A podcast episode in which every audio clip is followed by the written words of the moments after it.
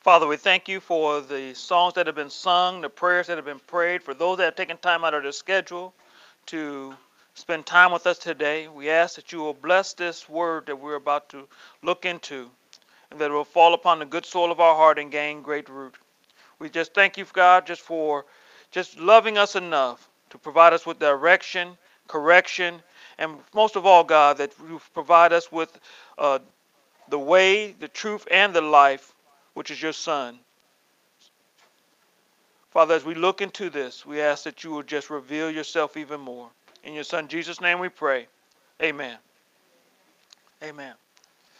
We have come to the end of the road and of this series that we are doing called How to Be a Perfect Christian.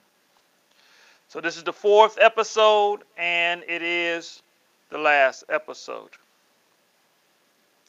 As we have looked through this, we have talked about things such as in episode one, we talked about a perfect Christian is one who conforms to the man made standard of the Christian faith in any given age. Episode two, we talked about it's impossible to get the maximum level of holiness if you're currently attending a church that is focused on the wrong things, namely anything other than you. And then last week we talked about the only way for us to, uh, no, last week, yeah. Uh, perfect Christians never let anyone get close enough to your life to see what a mess it is below the surface. And we looked at all those situations and we talked about what it is to not be perfect based upon those things. And I told you that this was based upon, this series was based upon a book that I read last year called How to Be a Perfect Christian Your Comprehensive Guide to Flawless Spiritual Living. And I reminded everyone that it was a book based upon satire, and satire is nothing more than the use of humor, irony, exaggeration, or ridicule to expose and criticize people's stupidity or vices, particularly in the context of contemporary politics and other topical issues. So the satire was they would bring out points, but the points were made in order to cause you to see what the true point was and is. And so now we have come again to our fourth episode of this series. And this time we're going to talk about the Bible. And the satire is this when we say the Bible is inerrant, what we mean is that it's without any error in any truth claim that it makes, unless it contradicts any preconceived cultural or emotional viewpoints you bring to the text. That's the satire. The reality is, the Bible is a record of God's revelation to humanity. One we must not only trust, but live by. I want to say that one one more time because the Bible is a record of man's revelation to humanity, one we must not only trust, but live by. I have had the opportunity of interacting with folks. In fact, I was one of those folks that knew the Bible but didn't live a lick of it. And because I didn't live a lick of it, I had complications in my life. But once I started living it, things started changing.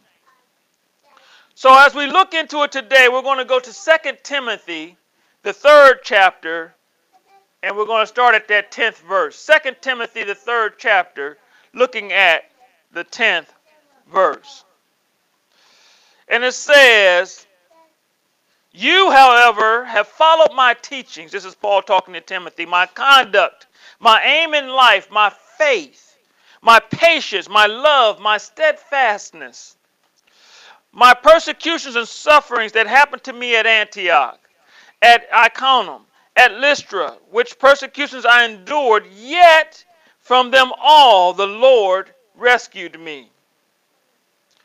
Indeed, all who desire to live a godly life in Christ Jesus will be persecuted.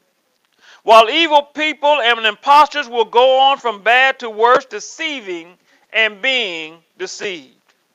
But as for you, continue in what you have learned and have firmly believed, knowing from whom you have learned it. And from your childhood, you have been acquainted with the sacred writings, which are able to make you wise for salvation through faith in Christ Jesus. All scripture is breathed out by God and profitable for teaching, for reproof, for correction, and for training in righteousness, that the man of God may be complete, equipped for every good work. Father, we thank you for your word. We ask that it will fall upon the good soul of our hearts and that we will grow thereby. In Jesus' name, amen. So let's take a couple moments today and just talk about this Bible situation. The satire is this you can trust your feelings in tandem with the ever shifting cultural standards of theological truth. You can trust your feelings in tandem with the ever shifting cultural standards of theological truth. What that is saying is if you feel that it is not the right thing to do, then you don't have to do it. Now, the contradiction to that is we talked about on Tuesday during Bible study about the love of God. And it, got to the point where the question was what does the love of God really mean? And we came up with that the love of God is this process that we go through learning to love someone unconditionally. And guess what we discovered? Everybody in that room still has some growing to do in achieving the love of God. In loving a person unconditionally. Not just loving a person, but loving every person unconditionally. Now, if you say that you feel that you have the love of God in you, I could probably bring up a name or I could probably think of a person and you would be like, well, yeah, I guess I do need to work on loving that person a little bit better. Now, if it's the person sitting beside you, just look straight ahead and won't nobody know that that's the person that you're thinking about when I say that. I say look straight ahead. I ain't say grab their hand. But anyway. Now, what this line brings out the fact is that Paul is bringing out that our feelings can be deceptive. Our feelings can cause us not to see the scripture for what it is really saying. So, us believing or thinking that our feelings are going to line up with the Word of God every time most of the time, some of the time, one time, sometimes doesn't work. When God says, Love those that persecute you, or show love to those that persecute you, that doesn't go with a lot of people's feelings. But that's what God says. And then Folks will tell you, well, you just let folks run all over you and you just, but it's not you that they're running over, it's you giving God glory to work in your situations. Have you let me let me step real quick and ask you this. Have you ever been mad at anybody? Now, again, if it's a person that you sit beside, just look straight ahead, they won't know that you, that's the person we're referring to right now. Have you ever been mad at somebody and then God says, do something nice for them. And what you tell God? I rebuke you in the name of Jesus. I ain't doing nothing. Ain't, well, okay. What I would do, I'd be like, Lord, the devil trying to tell me to do something nice. I ain't. You, did you hear what they just said? Did you, you see what they just done? See, it contradicts how we feel. But the Bible says when you do good to those that have done bad to you, it's just like you putting burning coals upon them, coals of conviction, coals of, of, of, of, of pain so that they can realize that they have done wrong towards you. I can't remember what movie it was, but there was a movie I, I remember seeing, and the, and the lady just kept telling them, things are gonna keep being bad for you till you do right by me. Things gonna till you do right by me. Things gonna keep going bad until you do right by me. And it ended up that he finally did right by her, and he was blessed, and she was also.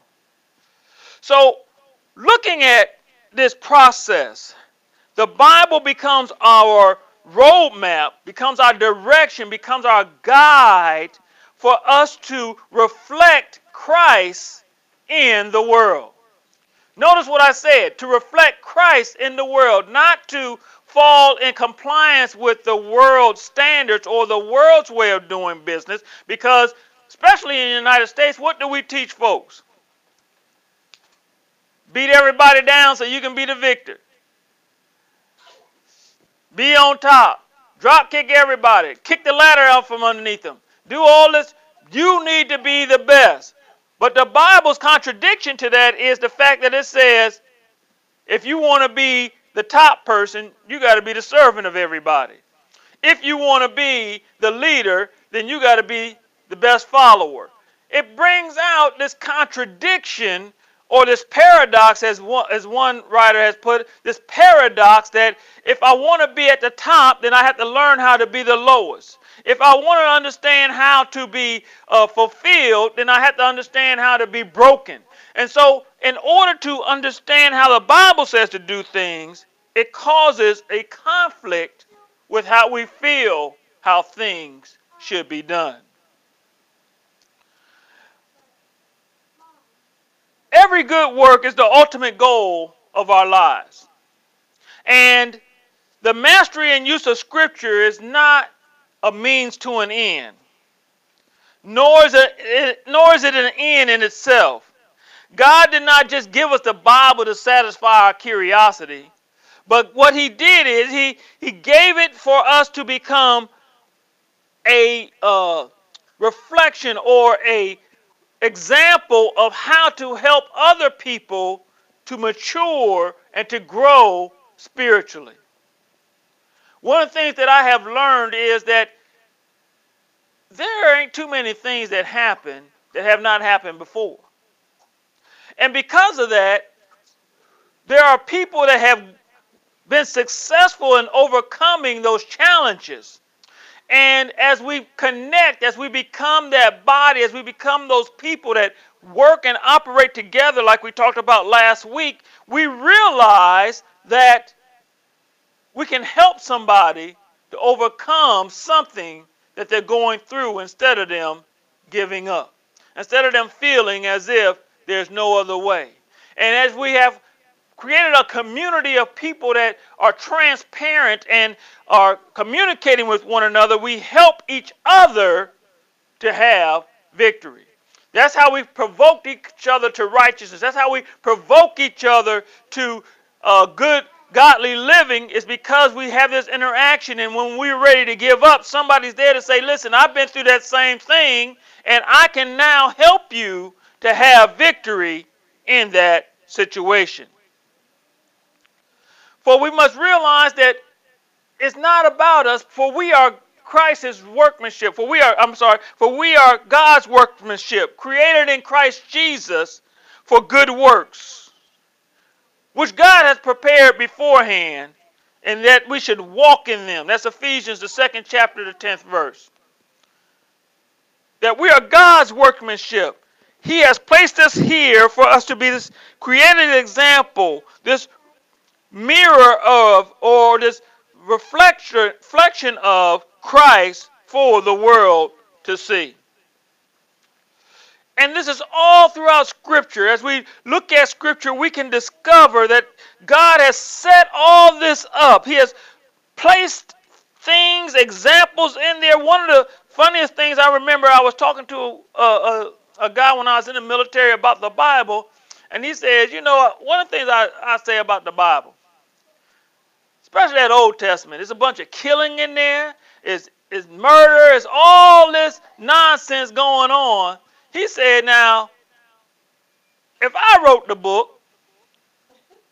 I wouldn't have had none of that in there. And I say, well, that's what God's trying to show you. He's just He's trying to show you that He's taking these imperfect people with all these deficiencies, and He's still able to cause His will to be uh, manifest in the earth. And he said, well, if I would have wrote that book, I wouldn't have had none of that. I wouldn't have had no my, my brother killing the brother. I wouldn't have, you know, he it, because most of the time when we think about writing a book about something that we we always we only want to talk about the good stuff. But the thing about God, God wants us to know that there's no person that He's not able to save. There's no person that He cannot hear their voice when they cry out to Him. That anybody, everybody can be a part of His kingdom. And a real quick alley to run down is this. A lot of people talk about God sends folks to, to hell. And I'm just going just going to jump on this real quick because it just it ran through my mind, so I want to go ahead and talk about it. This is what God says. God says, if you don't want to be with me, I have a place for you to be. Isn't that simple? Yeah. Yeah. He says, if you don't want to be with me, I'm not going to force you to be with me. So I have a place for you to be. Now, I can't make it no simpler than that, but that's that's that's the deal. You made this, the decision that you don't want to be with me, so you don't have to be with me. So, when it's said like that, can you really say that God sends people to hell? No, you can't say that because it's a decision. He enables us to make a decision. He has made us free will creatures whereby we get to make a decision, especially once we have been presented with the gospel, what we want to do. Isn't that something? Now, I want to do a real quick example of how we think about the Bible. I want everybody to close your eyes for a minute. Just for a quick, now it won't even be a full minute. Just close your eyes for a minute. I want you to point to north, the direction north. I want everybody to point north right now. Everybody point north right now. Everybody point north right now. Everybody point north right now. I'm waiting on everybody to point north right now. All right, see all the fingers? Everybody open your eyes and look around. All right? All right, so as we can see, everybody had their different version of where north was, right? Everybody had their their their their uh, their opinion of where north is. But guess what? North is that way. No, y'all wasn't right. Y'all wasn't right. Look at talk, folks talk about. I was somewhat. Wait a minute. Now right. Now, uh, uh. Now right. But, but, now, my, my point in, in, in saying this is this: is that there has to be a standard that we all comply with because everybody has their opinion on what the direction is. And the Word of God is our standard. The complication is when I just know north is this way. I know it's that way. I feel it's that way. However, when you are going up against the established standard of what north is, you realize You have a decision to make. Are you going to stay and stay wrapped around what you decided North is going to be? Or are you going to follow what North is? Now, there's going to be some folks that can say, well, you know, there, there, there's, there's some sayings about the Bible, you know, there's some inconsistencies, there's some inaccuracies, there's some. The one thing that I have discovered in, in, in my studying about the Bible is that even when they talk about when you pull up the different manuscripts and they look at the various manuscripts and they say, well, this one is not written the same way as this one, or that one's not written the same way as that one. It's almost the same philosophy as the Bibles that we have today. There are some versions of the Bible that are a word for word translation. There are some uh, versions of the Bible whereby what they do is they look at what is written in the Greek or the Hebrew and then they try to extrapolate how that relates to our language today. Then there's some folks that will do what they call a paraphrase. They will say it in how they think it is said. But the intention, and see, this is where we get wrapped around. We get so wrapped around the words, we miss the spirit of what's being said. The spirit of what's being said is that you must accept Jesus in your life, and when you accept Jesus in your life, He will make things new. We can't, we can't disagree on that because that is the bottom line. There was a, there's a saying that talks about you majoring in the minors, the things that really don't have any eternal value, you major, you're trying to make those the big things. C.S. Lewis wrote a book that we had to study, and it's called Mere Christianity. And his bottom line was let's focus on the basic tenets of accepting Jesus in your life, changing your life so that you are conforming to how Jesus has directed you to operate, and let's not get wrapped around all the other stuff. That is what this is about. This is remember what I said. I, I, we just did the example. Everybody close your eyes and point north. So everybody had a different opinion of where north was, and then when we compared it to where the direction of north, I think one or two people was kind of close to where north actually was.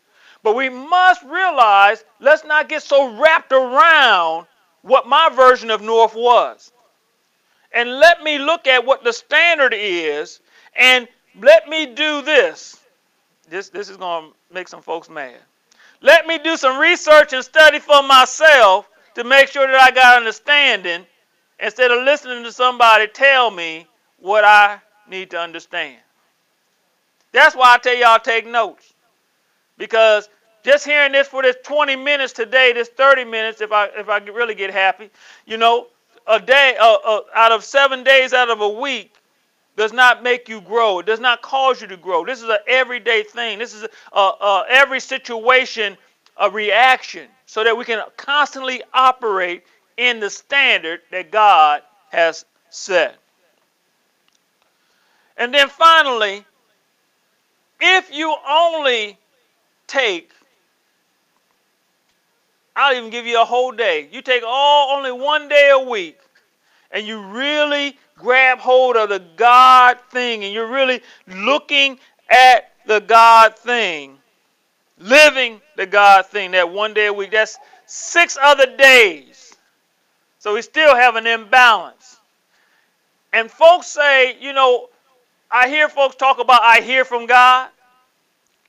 Or I hear them say, I ain't never heard from God.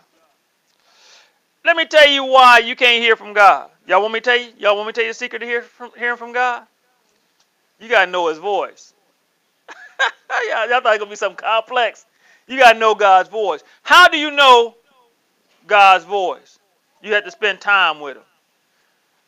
This is why it's very important that I, I tell couples that they got to have time communicating because you have to know your spouse's voice. There is uh, let me say, let me do this. When I played football back in the 1800s, and I would be running, I would be running. I played running back back then, and I would be running with the ball. There was hundreds of folks in the stand, but I could tell two voices out of those hundreds of voices: my grandmama and my mama. My grandma, because she was loud, and my mom, because her voice was at a, at a frequency that I was attuned to. Because I spent time with them two ladies. And I could hear them, it could be hundreds of people talking. And my grandmother would say, uh, Tim, and I would be like, somebody just called me. Even today, some of us know that you can be in a group of people and your child could be across the room and they could have the same name as half the folks in there, but they'll say, wait a minute, my mom just called me. Why? Because they know the voice. Why do they know the voice? Because they spent time with the person. There's a God who said he had never heard God's voice, and his Bible was just only two feet away from him. Because if you don't spend time in God's Word, you will not know God's voice. If you don't know God's voice, then you will not know God's direction for your life. Y'all remember last year in July, I got on that big kick about your 10 minutes a day so that you could hear God's voice clear? That's why it's so important. Because when you hear his voice, he gives you the true north direction and does not allow for your feelings and your emotions to get tied up in it. And as I close, I just want to rehearse in your ear this thing that Paul told Timothy right before he got martyred. He said, All scripture is breathed out by God and profitable for teaching, for reproof, for correction, and for training in righteousness.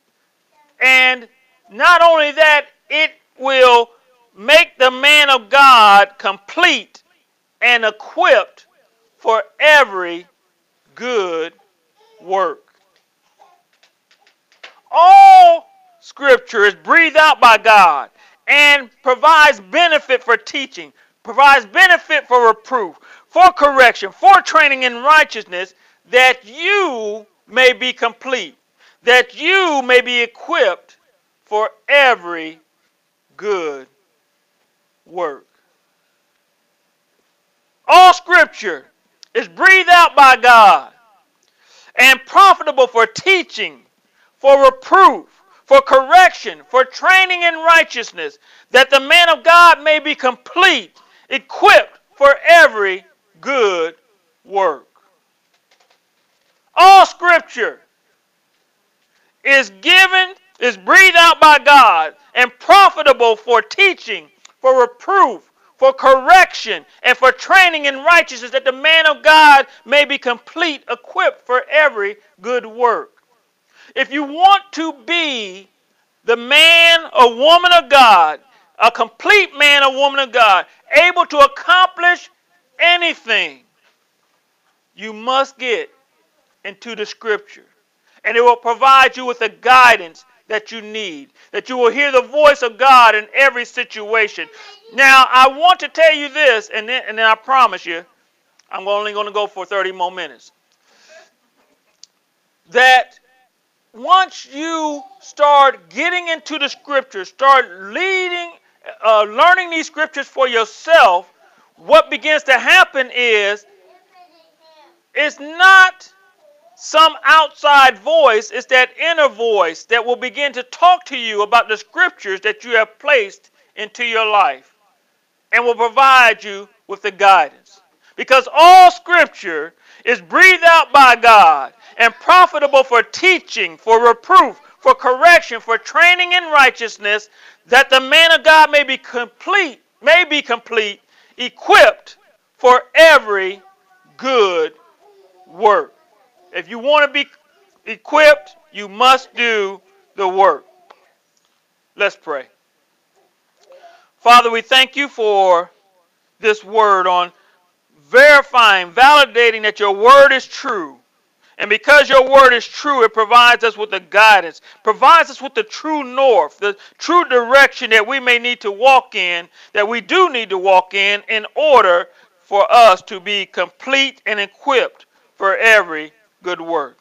Father, convict us, cause us to remember, guide us to seek you in your word so that we can hear your voice clear, that you can provide us the direction that we may be complete and equipped for every good work. That we will operate, God, according to your word, which is profitable for teaching, for reproof, for correction, and for training in righteousness. We thank you for it. We thank you that it has fallen upon the good soil of our heart and that we will grow thereby. In your Son Jesus' name we pray. Amen.